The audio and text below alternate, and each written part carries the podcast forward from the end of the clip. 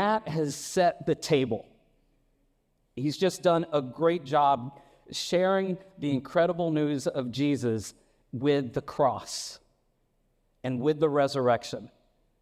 And these events, full of love, full of mercy and grace and, and sacrifice and giving, they're, they're why we're here. Right? And, and I love how he has, has prefaced this or, or stated before. It, there, if we don't have this, if we don't have the cross and Jesus crucified, if we don't have, have the resurrection, then these are just, he's, he's, he said that, right? Chicken soup for the soul. They're like a neat history of just things, um, advice and things to talk about. But what we know and what we believe, church, is Jesus gives up his life, he raises back to life, and this gift of eternal life is offered and given to us as we place our faith in Jesus. And so, what I get to do this morning is I just sort of continue that story of what, what Jesus will do next. And you already have a sense of what he's going to do next. He, he shares with his disciples that he's got to go away. Yeah. But he wouldn't leave us alone. His work would continue. And, and you know, in Riveridge, we talk so much about steps. And again, the step from Jesus, his life, his death. And today we walk together to take another step in this wonderful plan of redemption. So before I go into there, um, let me pray for us. God, you are good. And you move in the heart of your people. And so thank you for how you're lifted up in song, in worship. And Lord, we lift you up um, through your word and through this time. And God, would you do something that we can't apart from you, apart from your spirit? God, would you move in our heart? And would we receive what you're wanting to give to us? We ask and pray in Jesus' name. Amen. Amen. So we're in this book of Acts, and uh, it's it could be referred to Acts of the Apostles, but what we're talking about today is Acts of the Holy Spirit. And the, the book could also be that as well Acts of the Holy Spirit. And Jesus, after his resurrection, he is showing up and still meeting with them, and they are still in awe and maybe fear and maybe disbelief, but he is with them and he's presenting them to himself. And he says to them in Acts chapter 1, that's where we are, in Acts chapter 1, in verse 3, and it's not on your screen, not on this screen. Um, but it says, it goes like this Jesus presented himself to them. I'm, I'm not there yet. He, Jesus presented himself alive to them, and after his suffering by many proofs, appearing to them during 40 days and speaking about the kingdom of God. And then we read in verse 6 So when they had come together, they asked him, Lord, will you at this time restore the kingdom to Israel? The disciples, Lord, what's next? What's, what's going to happen? You, you know, you, you said all these things, and some things we've got, and, some, and most of the things that we, we haven't got. But what is next? And that is a valid question of the disciples. Are you going to restore the kingdom to Israel? And that is having an incredible impact in our world today. That question is still being asked, and I'm sorry, we're not answering it. That's um, take the time, uh, your devo- devotional time, and try to uncover that. But the thought of disciples is is this the beginning of the end? Will Jesus' resurrection, Lord, will your coming to life bring about the former glory of Israel? It's prestige its power, its military might. Is God going to take care of that jerk Herod? is he more importantly, is he going to take care of the Romans? Lord Jesus, are you going to unleash that power? But it's neither the next step. nor the connection to what the Father has planned. It's not what's next. And, and, and God is saying, Jesus is saying, we've got something better in mind. Verse 7, he says, He said to them, It's not for you to know times or seasons that the Father has fixed by his own authority. Before I, I move on with, with that passage in Acts, I'm, I'm throwing a curveball, and I do that. And sometimes I don't tell you I'm doing that, so I'm sorry about that. But this curveball, I really believe, has significance. And so uh, uh, we'll, we'll address this at the end of the message, but I'm, I'm sharing a verse that I believe is very relevant to what we talk about today. And it's just a matter of self disclosure, self confession. I just, I want us to look at it because it kind of haunts me in a good way. Um, and this passage comes from Isaiah, comes 700 years before the birth of Jesus, and it, it's in Isaiah 11, and it goes like this The wolf shall dwell with the lamb and the leopard shall lie down with the young goat, and the calf and the lion and the fattened calf together. The cow and the bear shall graze, their young shall lie down together, and the lion shall eat straw like the ox. The nursing child shall play over the hole of the cobra. What is that? And the weaned child shall put his hand on the adders, the, the snake, the viper's den. We'll get to that. Back to Acts. They ask him if he's going to restore the kingdom of Israel. You don't know all that, Jesus is saying, but then he shares this. But you will receive power when the Holy Spirit has come upon you. And you will be my witnesses in Jerusalem and in all Judea and Samaria and to the end of the earth. That's the text. That's, that's, that's what we're sticking with today. But, and then we're going to examine all that. But you will receive power. And that word in, in, from the Greek is this word dunamis. And English words come from that word dunamis. You may have heard of them dynamo, dynamite. Now, this word doesn't mean dynamite, but it is power that is given from the Holy Spirit. And Jesus is, is declaring in, the, in those moments, it's going to take you places, it's going to move you. You are going to reveal who I am and my kingdom, and you will be my witnesses. And you're going to make disciples it doesn't say that, but that is what Jesus shares from Matthew to, to John and to, and to now. You will be my disciples in Jerusalem. And you're and moving out farther, you're going to go to Judea and moving out further than that, Samaria, and to the ends of the earth. So, with this bottom line, as, as, you, as Jesus has shared and, and what's shared in your outline today, God gives the Holy Spirit. God gives the Holy Spirit. That's the next step.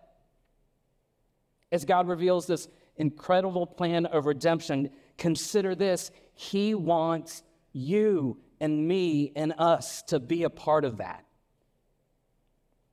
And whatever is shared today is something not that we just hear about, it's something that we receive to reveal and to accomplish His kingdom come, His will be done. From the church now, over 2,000 years ago, to the church today in the 21st century. God gives us, those who believe in Him and place their trust and faith in Jesus, God gives us His Spirit. So we get to look at that, what that means in, in the second chapter of Acts, and we aren't able to go through all of that uh, but we'll get glimpses. And we look in verse, in chapter 2, verse 1, it goes like this When the day of Pentecost arrived, they were all together in one place. And suddenly there came from heaven a sound like a mighty rushing wind, and it filled the entire house where they were sitting. And divided tongues as of fire appeared to them and rested on each one of them, and they were all filled with the Holy Spirit and began to speak in other tongues as the Spirit gave them utterance. This is crazy. This is wild. And, and what is happening? Uh, Jerusalem Jews are traveling into, traveling into Jerusalem for this annual harvest, which is 50 days after Passover. And all these names that I can't pronounce, they're in your Bible, the Parthians and Medes and Elamites and um, folks from Mesopotamia and Egypt and, and so on. And we can understand what they're saying in their own language. They were amazed and, and perplexed and, and telling the works of God. But what does this mean? Because the folks who are screaming, hey, they're drunk, man. And Peter stands up and addresses that. Hey, it's nine o'clock in the morning. They're not drunk. And what we learn about the Holy Spirit is the Spirit's power. And if you're following along in your outline, that's, that's the line that you want to fill in um, power. And miracles are happening in, in nature, these divided tongues of fire, of language, of mystery. And Peter goes on to describe this. And I, I want to read it. So let's read it um, in verse 17. And in the last days it shall be, God declares, that I will pour out my spirit on all flesh, and your sons and your daughters shall prophesy, and your young men shall see visions your old men shall dream dreams, even on my male servants and female servants. In those days I will pour out my spirit, and they shall prophesy.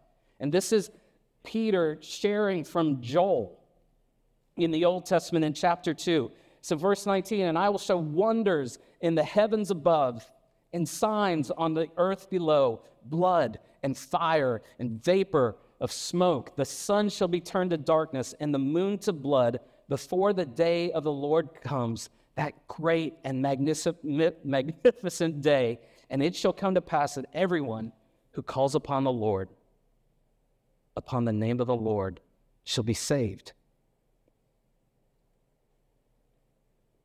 So God's Spirit is pouring out like water from the fire hydrant, right?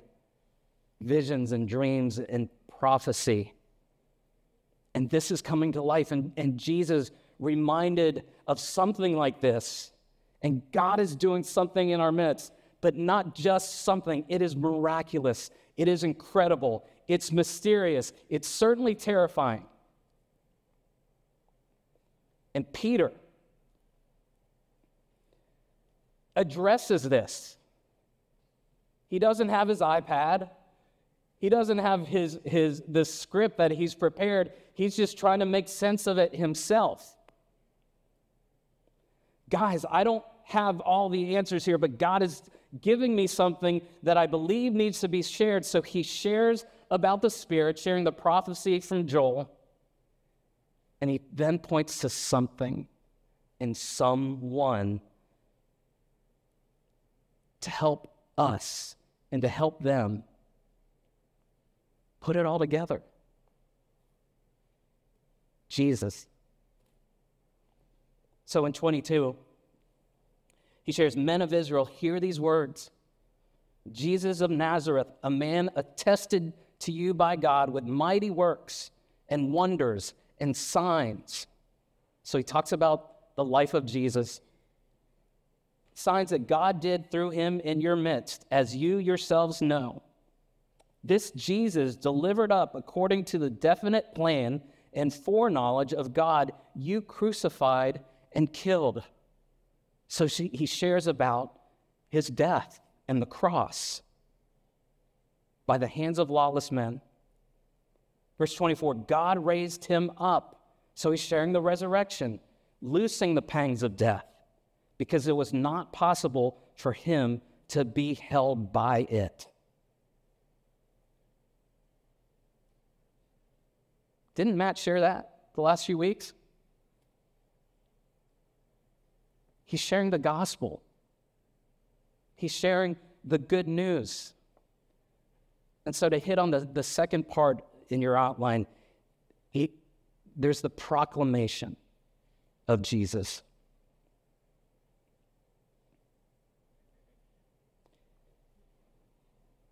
You know, we're putting the spotlight on the Holy Spirit. God's Spirit, the Holy Spirit. And here's the thing, and I don't know, we can have a discussion about this some sometime. The Spirit isn't so concerned about the things of the Spirit.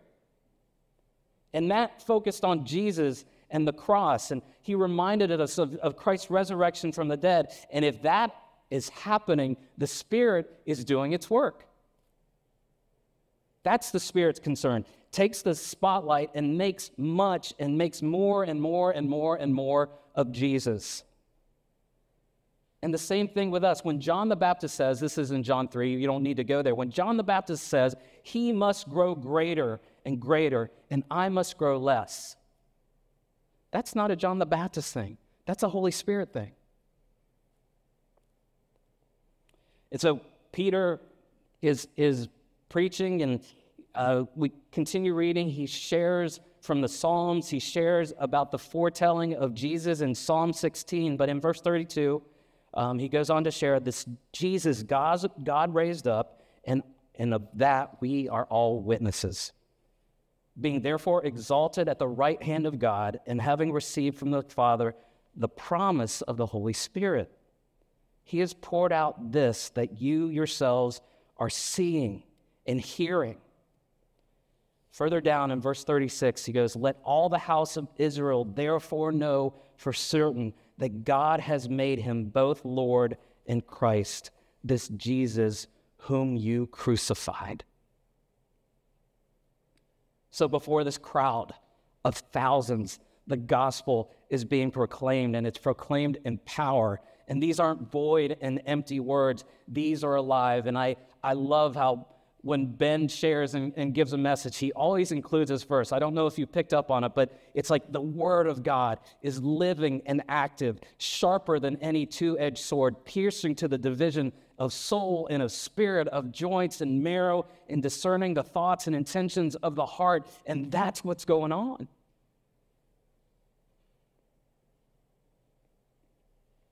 You know, at River Ridge Church, we stay away from old timey words right? Those old old timey words that we might see, and um, and if if you have those translations of the King James, that's wonderful. I'm not telling you to take, but like you know the old timey words, thee, thou, repent, brimstone, whatever. Um, here's an old timey word that I think makes sense to Peter's message. And this is so cool as I was, I was looking up this, that, this definition and who shared um, this help uh, for me, this, this illustration. His name is Lee Eclov, and I was like, hey, he was my professor at seminary, so that's pretty cool to, to share. But this is, Lee is using this word, and you know what it is? Can you say it with me? Unction. Unction. An unction means the anointing, the igniting, of the Holy Spirit upon a sermon so that, the, that something holy and powerful is added to the message that no preacher can generate, no matter how great his skills, no matter how bad his skills. Um, and, and he goes on to share at the center of Pittsburgh, two rivers, the Mon- Monongahela and the Allegheny, they come together at the point to form a new river we know that river, the Ohio River. And that is how we envision unction working, the sermon and the spirit meeting to form a spiritual torrent, mighty rushing waters. And check out what happens next in verse 37. The formula of Peter's proclamation plus the Spirit in verse 37. Now, when they heard this, they were cut. And the, the Greek, the other, or other words to help us understand that they were stabbed and pierced to the heart. And this unction of the Spirit and the Word working together, and said to Peter and the rest of the, the apostles, they're like, what, do we, what shall we do? Brothers, what shall we do? Verse 38 And Peter said to them, Repent, turn around, turn from your sin, and turn to Jesus and be baptized, every one of you, in the name of Jesus Christ for, for the forgiveness of your sins, and you will receive the gift of the Holy Spirit. We see in this passage power, there's proclamation. And, and lastly, in your outline, there's conviction.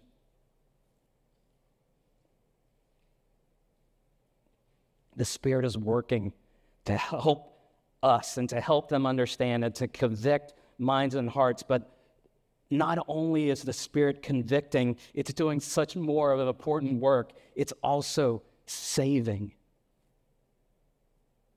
in verse 41. So those who received his word were baptized. And there were added that day about 3,000 souls. Let's throw in another old timey word, right? What we see happening there. What we want, what we see happening there, we want happening now. But what's happening there is revival. And the Spirit is making that happen. So we hear God gives the Holy Spirit. And that's the Spirit Peter was talking about then in this, this book of Acts, and the Spirit is still offered, given to us now. But I want to highlight too, as well, this Holy Spirit as you know Jesus and place your faith and trust in Him, the Holy Spirit is in you. You've got it. You may not think you got it. But if you know Jesus and, and, and your faith is in Him, you have the Holy Spirit. In Romans 8, I don't know, I, I, it's, it's in your outline, but I, I don't really know if, it, it, if we have it up. But in verse 11 of Romans 8, it says this If the Spirit of Him who raised Jesus from the dead dwells in you, he who raised Christ Jesus from the dead will also give life to your mortal bodies through his Spirit who dwells in you. And you and I have that. And so, just some things of, of application. That power that was shared in Acts 2, that power is available to you today. That proclamation that was shared in Acts 2, God can work in you to, to share to, to share his words and to share the truth about Jesus. Not only just sharing words, but sharing your life and giving your life over as Jesus did for us. That same spirit can bring conviction to your heart, to bring understanding and clarity. And our role in asking more of the Holy Spirit is to ask, is to pray. And guys, I, if you permit me, I, hey, sing more old timey words, but there is um, this prayer that I don't know if I'll share all of it or, or some of it, but it's, it's from this uh, book, The Valley of Vision. It's a collection of, of prayers that were written, I think, in the 1600s by the Puritans. And and listen to this as, as the author shares about the Holy Spirit. O Holy Spirit, as the sun is full of light, the ocean full of water, heaven full of glory, so may my heart be full of thee. Vain are the divine purposes of love and the redemption wrought by Jesus, except thou, except your work within, regenerating by that power, giving me eyes to see Jesus showing me the realities of the unseen word. Give me thyself without measure as an unimpaired fountain, as inexhaustible riches. I bewail my coldness, my poverty, my emptiness, my imperfect vision, my weak service, my prayerless prayers, my praiseless praises. Suffer me not to grieve or resist thee. Come as power to expel every rebel lust, to reign supreme and keep me thine. Come as teacher, leading me into all truth, filling me with all understanding. Come as love, that I may adore the Father and love him as my all. Come as joy to dwell in me, move in me, animate me. Come as light, illuminating the scripture, molding me in its laws, and so on and so on. And if you ask for me to that prayer, maybe I'll send it to you. Mag- magnify to me thy glory by being magnified in me and make me redolent, sweet, sweet smelling of thy fragrance. Ask, and I believe we will receive. Hey, what about that zoo you were talking about earlier? What about those animals all roaming around and, and, and so forth? What about the wolf and the lamb, the leopard, the goat? What, what about the, the you mean that baby is playing with the snake?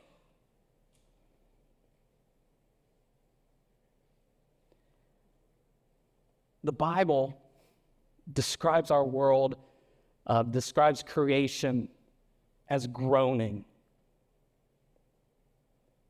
The scriptures describe our world, it's crazy and chaotic. And out of the chaos, there's going to be order. And there will be shalom, peace. This collective sigh, this no sin or suffering or shame or cancer or asthma or pain or knee and hip replacements, no political party.